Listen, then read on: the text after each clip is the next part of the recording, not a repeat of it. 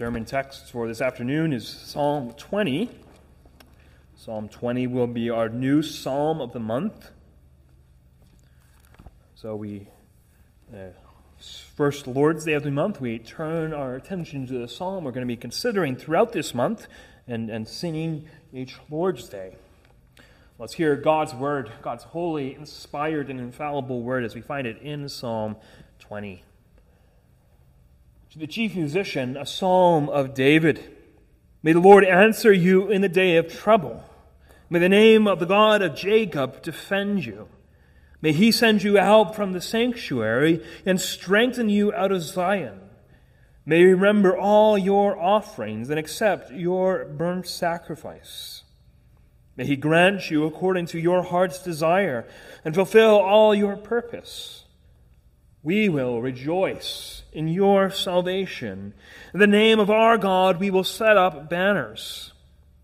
May the Lord fulfill all your petitions. Now I know that the Lord saves his anointed. He will answer him from his holy heaven with the saving strength of his right hand. Some trust in chariots and some in horses, but we will remember the name of the Lord our God. They have bowed down and fallen, but we have risen and stand upright. Save, Lord. May the King answer us when we call.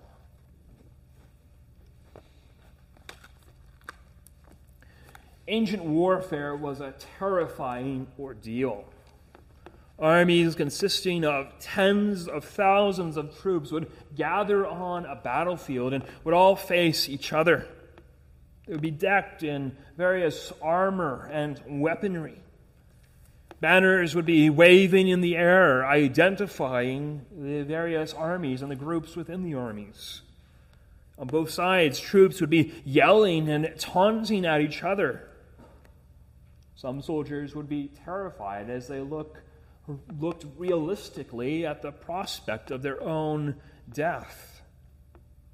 Others were eager and zealous for what they were about to do. And strong armies would have horses and chariots. Judges 4 speaks of the Canaanite armies at that time having some 900 chariots of iron. And these would be pulled not by calm, gentle horses, like uh, the calm, gentle horses you might find at a fair or, or a zoo, these would be pulled by uh, wild and strong and fierce war horses that were known for courage and might on the battlefield. And these chariots we, we read of throughout Scripture would have been like the tanks of our day. They've been very strategically important in warfare. They would be pulled by two horses, and often two men would ride on them one to drive the horses, and the other to have a mobile platform to shoot at the enemy with his bow. Some chariots even had, had great big side blades to cut down foot soldiers attached to the wheels. Ancient warfare would have been a terrifying ordeal. Now, imagine yourself as an Israelite soldier in the days of King David. Your army doesn't have any horses. Your army also doesn't have any chariots. And this on religious conviction. Because Deuteronomy 17 16 says, But the king shall not multiply horses for himself. You, as a soldier in David's army, are, are a foot soldier, and you're standing there with your, with your sword. Maybe you have a spear. Maybe you even have a shield.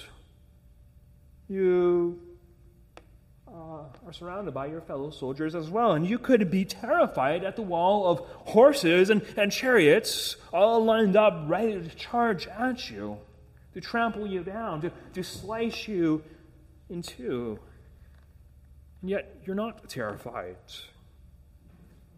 The question is, why are you not terrified? Most sane people would be ready to, to run away, to run from the battlefield and seek some safety to save their lives. But you are not terrified because you remember the name of the Lord your God. And you have a firm and fixed trust that God will indeed save his anointed. You have such courage on the battlefield because you've just gathered together to beseech the name of God. You've just prayed the, the prayer we find in our text, Psalm 20. Psalm 20 is, is likely a, a psalm that was sung right on the eve of battle. It speaks in verse 1 of the day of trouble. And that day of trouble, while somewhat ambiguous when we first consider it, it's given that added clarity by what David speaks of in the rest of the psalm. We read of banners being set up in verse 5. We read of horses and chariots being gathered together in verse 7, and of people falling down in verse 8. This clearly describes for us the, the sights of an ancient battlefield. Now, you might be wondering why we're considering uh, an ancient war psalm, as, as it were, here in, in the 20th first century. We're, we're not about to embark on uh, a battle. Uh, we're all certainly not going to embark in, in ancient warfare anytime soon. But we need to understand the reality that physical warfare in ancient Israel was a, was a type, it was a, a shadow of the spiritual warfare we as God's people conduct today. Each one of you is engaged in warfare. Your daily fighting, your daily battling against the world, the flesh, and the devil. You are to wear the armor of faith described for us in Ephesians 6. You are to watch, stand fast in the faith, be brave, be strong, as Paul encourages you in 1 Corinthians 16. And as you engage in your spiritual warfare, you also need a war song to sing. And Psalm 20 is such a song for the people of God. It's a song that directs our minds to King Jesus, who grants us grace and courage in our spiritual warfare. And Psalm 20 is a help for us in that it reminds us who we are fighting for. A soldier doesn't fight for himself necessarily, he fights for a king. And we see this in the prayer of our text. The very evident subject of this prayer is not the individual soldier. The soldier isn't praying for himself, even though he's just about to confront the enemy. No, the soldier is praying for his king. Notice the word use of the word you throughout this psalm. This man prays for a singular you. This isn't a, a plural you, this is a singular you. And this is a you that takes great primacy, primacy over everyone else. This is a you that encompasses one's whole identity, such that the individual soldier, soldier views the loss of his own life of no consequence because he understands the importance of, of the you that he is fighting for. The identity of this person is far greater, far more valuable than anybody else on that battlefield. This, the importance of this you supersedes any mere man. No man can, can say, well, my life is worth more than yours. Because of that, this prayer isn't just a prayer for King David. It's ultimately a prayer for King Jesus, the Messiah. While the ordinary uneducated soldier might, and, this is a, very big might, have viewed this prayer as simply a prayer for David, yet we, the, we who have the full revelation of God understand that David was a type of Christ. David came, uh, sorry, Jesus came from the family of David. He was born in the city of David. He was the Messiah that was promised to David. David was that type of Christ. And I said it might be a big might that the average Israelite may not have seen this, this psalm as ultimately being about Jesus, because Psalm 20 gives us indication that something much bigger is happening here. This isn't just a prayer about King David and, and King David's life. You see this in, in verse 6, where a very direct mention is made of God's anointed. We read there, Now I know that the Lord saves his anointed. If you're familiar with uh, your Bibles, you, you will immediately recognize that anointed in the Old Testament, the Hebrew word there is Messiah. This is referring to the Messiah. And in, some sense, people would have understood that, well, David, in some sense, is the anointed one for our particular time period. David was God's anointed, God's anointed king. But they also recognized, the, average Israelite would have recognized that there was much more going on here. They would have recognized that there was one greater than David who was to come. And this comes out for us in the last verse of this psalm, where the people say, Save, Lord. May the king answer us when we call. Notice right there that the people aren't praying to, to King David, even, even though David is, is king. Instead, the people of Israel look past David, they look past him to their heavenly king. They recognize that there is, yes, there, there's our earthly king here, there's also a king in heaven who is going to answer our prayers. David's not going to answer their prayers here. It's ultimately God who is going to answer when this people calls. And so the people here, they ask the King of Kings and the Lord of Lords to answer them. Looking past King David to their heavenly King, to the anointed one who is going to deliver them from all their sins and distress. And it becomes even more clear for us that this is a prayer for the Messiah when we remember the human author of this psalm. And I read the, the psalm uh, a few minutes ago. I read that superscription. Read that because this, the superscription is part of the Word of God. And we read here that this is indeed a psalm of David. David authored this psalm under inspiration of the Holy Spirit. And if David penned this psalm, surely he joined in the singing of this psalm. He would have prayed, May the Lord answer you in the day of trouble. He would have prayed, We will rejoice in your salvation. He would have prayed, Now I know that the Lord saves his anointed. Yet David prays this not for himself, he prays this for his coming Messiah. He prays this for his God, his Redeemer who would have his own day of affliction, his Redeemer who, who would be saved from the grave, his Redeemer who provided salvation. So we see in Psalm 20 a prayer of the Old Testament church, looking past David and praying for the coming Messiah. And just as Israel prayed for their coming king, so we too must pray for King Jesus. It might seem like an odd thing for us to, to pray for King Jesus. After all, you might ask, why should I pray for God? Does God really need my prayers? Well, God certainly doesn't need your prayers. He is self sufficient and entirely independent. But He does command us to pray for Him. And this is something you already likely do on a regular basis. When the disciples came to Jesus, asking Jesus, Lord, teach us to pray, Jesus told them to pray, Our Father in heaven, hallowed be your name, your kingdom come.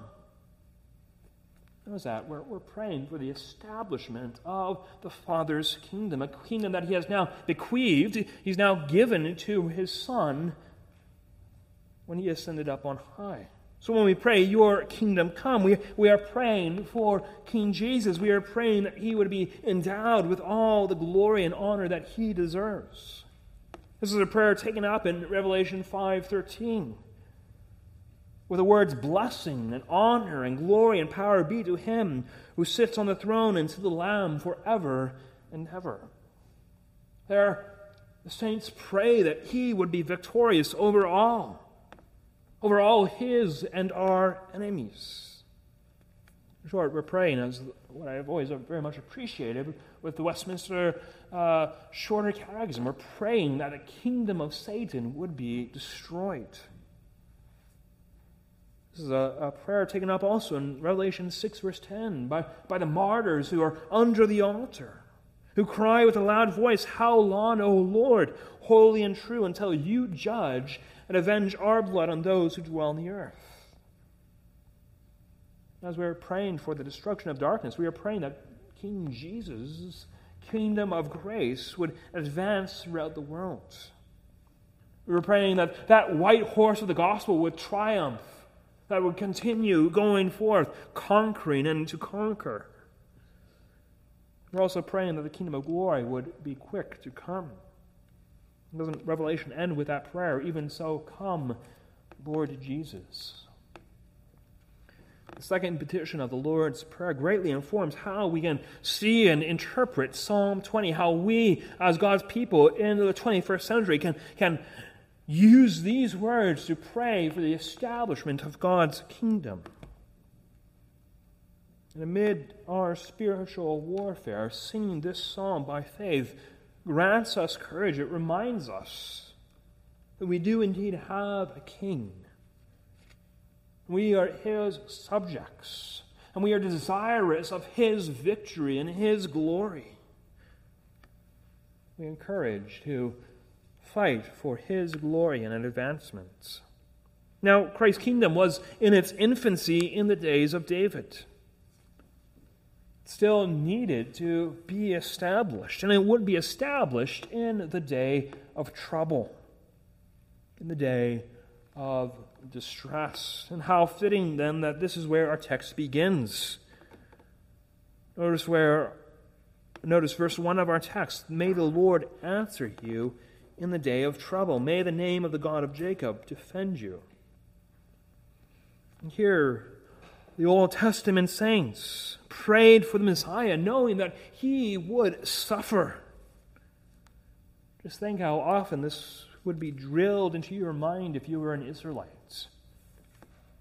You would sin, then you would go to the priest at the tabernacle and you would bring a lamb or some other animal. And the priest would say to you, This lamb is going to be killed as an offering for your sin. And you would see the lamb there, having your sins placed upon it. Its blood shed on your behalf. This, this lamb that never did anything wrong to you. This lamb that is spotless and, and pure. You see it, its blood leaving its body and it dying. It's suffering as a penalty as a sacrifice for your sins, and then you would see it consumed in fire. Very visible declaration that the coming Messiah, the coming Savior, is indeed going to suffer just like that lamb suffered. All the while this is going on, the faithful priest is instructing you look past that lamb, look to the coming Messiah the one who will offer that one final sacrifice for your sins. If there's one man who experienced trouble in this life, if there's one man who experienced a day of trouble, it was Jesus Christ. The moment he was born, he knew poverty. He was laid in a feeding trough. This poverty followed him all his life, such that while foxes have holes and birds have nests, the Son of Man has nowhere to lay his head. Isaiah 53 tells us that the Messiah is, is one who is despised and rejected by man, a man of sorrows and acquainted with grief. And we hid, as it were, our faces from him. He was despised, and we did not esteem him. Surely he has borne our griefs and carried our sorrows. Yet we esteemed him stricken, smitten by God, and afflicted. That was the life of our Savior. A life of trouble, not just one day of trouble, but days and years of trouble, ultimately reaching their climax on the day when Christ was offered up at Calvary. There, Christ fulfilled what Jeremiah said in, in, in Lamentations 3. How Christ was able to say, I am the man who has seen affliction by the rod of his wrath. Christ was the man who saw affliction. There on Calvary, Christ cried out, I am a worm, and no man, a reproach of men, despised by the people. The Old Testament church prayed for the Messiah that in his day of trouble, the name of the God of Jacob would defend him. What a prayer that is. A prayer that God would be faithful to his covenant, that just as God was faithful in Jacob's day of distress, when Jacob was fleeing from his family because his brother wanted to kill him, just as God was faithful in preserving Jacob's life and blessing him. So the Old Testament church is praying here that God would preserve and be faithful to Jesus Christ, the Messiah. The name of the God of Jacob would defend him. Now, it should be noted that David is not having some superstitious thought that the mere mention of the name of God would afford some protection. Just saying the name of Jesus and using that like uh, a lucky charm isn't what's implied here. Oh, the name of God is as a declaration of who God is, of his character. David understands that the name of the God of Jacob refer, refers to the character of his God. And this comes out in the next several verses where we read, May he send you help from the sanctuary and strengthen you out of Zion. May he remember all your offerings and accept your burnt sacrifice. For God to send help from the sanctuary was for God to send his personal presence. Sanctuary refers to the place of God's particular dwelling. We spoke this morning in Sunday school about the Shekinah glory. What is referred to here. This place where God very particularly and specially dwells. And for help to come from the sanctuary is for help, for God, personal help to come. For God to, to personally come and deliver his people. So in there we, we see that this is also a prayer for, for God himself to come down. God himself to come down and save his people. As we sing these words this month, we need to remembering, need to be remembering Jesus' day of trouble. We ought to draw encouragement in our own spiritual warfare, remembering that day of trouble, because God did defend Jesus. Jesus was not uh, allowed to remain on the cross. He did not remain in the grave. God would not allow his Holy One to see corruption, but he raised him from the dead. God remembered Jesus' offerings and sacrifice. Not sacrifice for his own sins, but sacrifices for, for the sins of his people. And, and Jesus fulfilling all righteousness. God remembered and accepted that. And because God the Father did this for his anointed one, we who trust in the God of Jacob today can be greatly encouraged in our days of trouble. I spoke last week of our need to suffer much affliction in this life.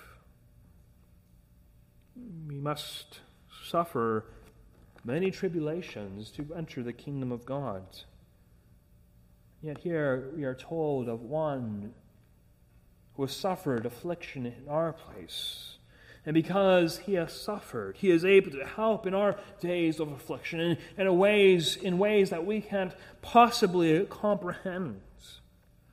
So as we endure the onslaught of the enemy, we can stand strong, not in our own strength, but in the strength the one who has seen affliction, in the strength that our King grants us. And the help that God gives in our days of trouble means that we can truly rejoice in His salvation. Psalm 20 isn't just a prayer for help in the day of trouble, but it's also a prayer of praise. Notice verse 5 We will rejoice in your salvation, and in the name of our God we will set up our banners. Jesus has endured the day of trouble, but the day of trouble is over and done with. No more does Jesus have to endure a day of trouble. His triumph through his sorrow and grief. A sorrow and grief he experienced on our behalf. And because of that, we no longer have to pray that God would answer him in his day of trouble. Instead, we can pray that God would grant him according to all his desires and fulfill his purpose. The victory has been won in Christ. The curse of sin and death has been destroyed, and now we can pray for the growth and progress of the kingdom of Christ. Psalm 20 is ultimately a prayer that Christ would receive the glory that he is due. May he grant you according to your heart's desire and fulfill all your purpose. One of my favorite stories that illustrates this prayer deals with two young Moravian missionaries. These young men had heard of an island in the West Indies that had some 3,000 slaves on it. But their master was a cruel and a wicked man, a complete reprobate who, who wouldn't allow any Christian missionaries to go to that island to evangelize them. He said, No, these are my slaves. I have no desire and no uh, uh, wish that any pastor would ever share the gospel with them. He even went so, so far as to say, well, if any uh, pastor or preacher or, or missionary ever lands on this island, we're not, because he gets shipwrecked, we're going to keep him in a completely different house until somebody can come and, and rescue him. This man was steadfast and resolved that these slaves would never hear of Jesus Christ. And when these two Moravian missionaries heard this story, they decided to sell themselves into a life of slavery to this man. They did this so that they might have the opportunity to witness the beauties of the gospel to these slaves. And we might ask, well, why, why would you do that? Why would you sell your life into slavery? You might think, well, they did this so that they might receive some glory for their sacrifice, so that man might praise them. Oh, here are these, these great Christian people willing to do this. Yet they cared not for their own praise. As they sailed off, they would likely never ever see family or friends again. They would never receive any praise ever again might think, yeah, they, they cared in, in, in some ways for these souls of these slaves. Uh, they loved them enough to go and die for them. Yet they had no knowledge as they sailed off whether these slaves would ever come to a knowledge of Christ. Might abandon them. They might even laugh at them and, and put them to death themselves these missionaries ultimately desired one thing they desired the glory of Christ. And this becomes uh, very clearly evident when they leave the continent of Europe. As the ship sailed away from the dock, and their families and friends are mourning and weeping they're entering a life of slavery and hardships. These missionaries spread their hands and, and they shout to their weeping friends and family. May the lamb that was slain receive the reward of his sufferings. These missionaries are desirous of one thing that the glory of Christ would be known by these slaves. And this is ultimately our prayer as we sing this psalm that Christ would receive all the glory. That he would be granted his heart's desire that all power and honor would be given to him. We pray that the Lamb that was slain, the Lamb who showed us such love that he laid down his life for us, would be given the honor he deserves. That his will, his commands would be done by us on earth as they are done by the angels in heaven. That his name would be hallowed in our thoughts, our words, and our actions. That his name would be reverenced by every single person of every tongue, tribe, and nation. That is our prayer, and it's not a prayer we pray with hopelessness. See, there's many discouraged Christians today. Christians who are ready to give in the towel. Christians who see the unbelieving world and think, oh, people are, are just too wicked for there to be any hope. And yet, what is the response of faith to the victory Christ has already won on the cross? The response of faith in, is, in the name of our God, we will set up our banners. We have confidence that we are going to win the battle. We have confidence that God is powerful, God is mighty, God has won the victory. And let us now, as faithful soldiers, go to war for Him. Let us set up our banners in His name. We should be proud of the fact that we are Christians. This isn't something we, we should hide, and yet we can often do that. We can often hide our faith. People ask you what you did over the weekend, and you might come up with anything other than the fact, oh, I, I went to church. So we are, are ashamed of that. I don't want you to think I'm, I'm different or I'm, I'm, I'm weird that I would go to church. Yet, should we not rejoice in our salvation? Should we not rejoice in the name of our God? Should we not, in the name of, of the Lord, set up our banners? This is not what Paul does when he says in Romans 1 I am not ashamed of the gospel of Christ, for it is the power of God unto salvation. Rather than be ashamed, we ought to boldly and courageously make his glory known. And such courage starts with removing all of our idols. And this is uh, where the psalm uh, starts to wind down. Notice uh, verse 7 Some trust in chariots and some in horses, but we will trust the name of the Lord our God. Psalmist is saying, I have no need to trust in, in chariots and horses. But there's only one I need to trust in, and his name is the Lord. His name is Jehovah. His name is our God. Must remove all hope and trust in others from our lives and instead trust in, in full strength and reliance upon the Lord. For it's from God that we have the victory. We can often make the mistake of trusting in means rather than trusting in the Lord.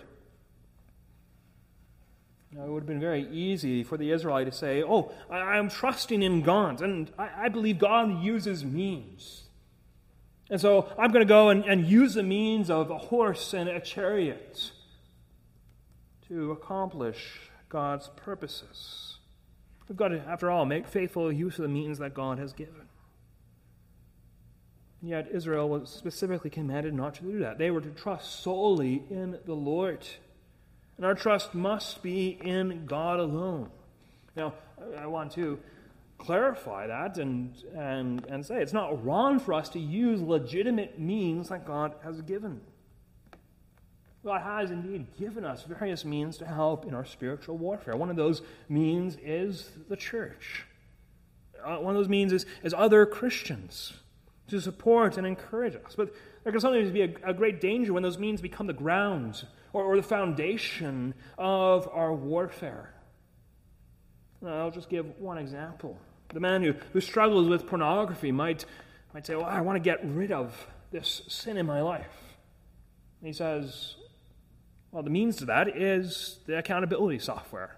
I'm just going to block every, every single website and be accountable to somebody, and bam, I'm going to have no trouble with this sin ever again. You'll soon find out that he can have the software, he can have the accountability, but that's him trusting in horses and chariots. There's a moment he has some other device. The moment he's put into a compromising situation, he finds himself horrendously tempted. Not placed his trust in the Lord, he's placed his trust in the means.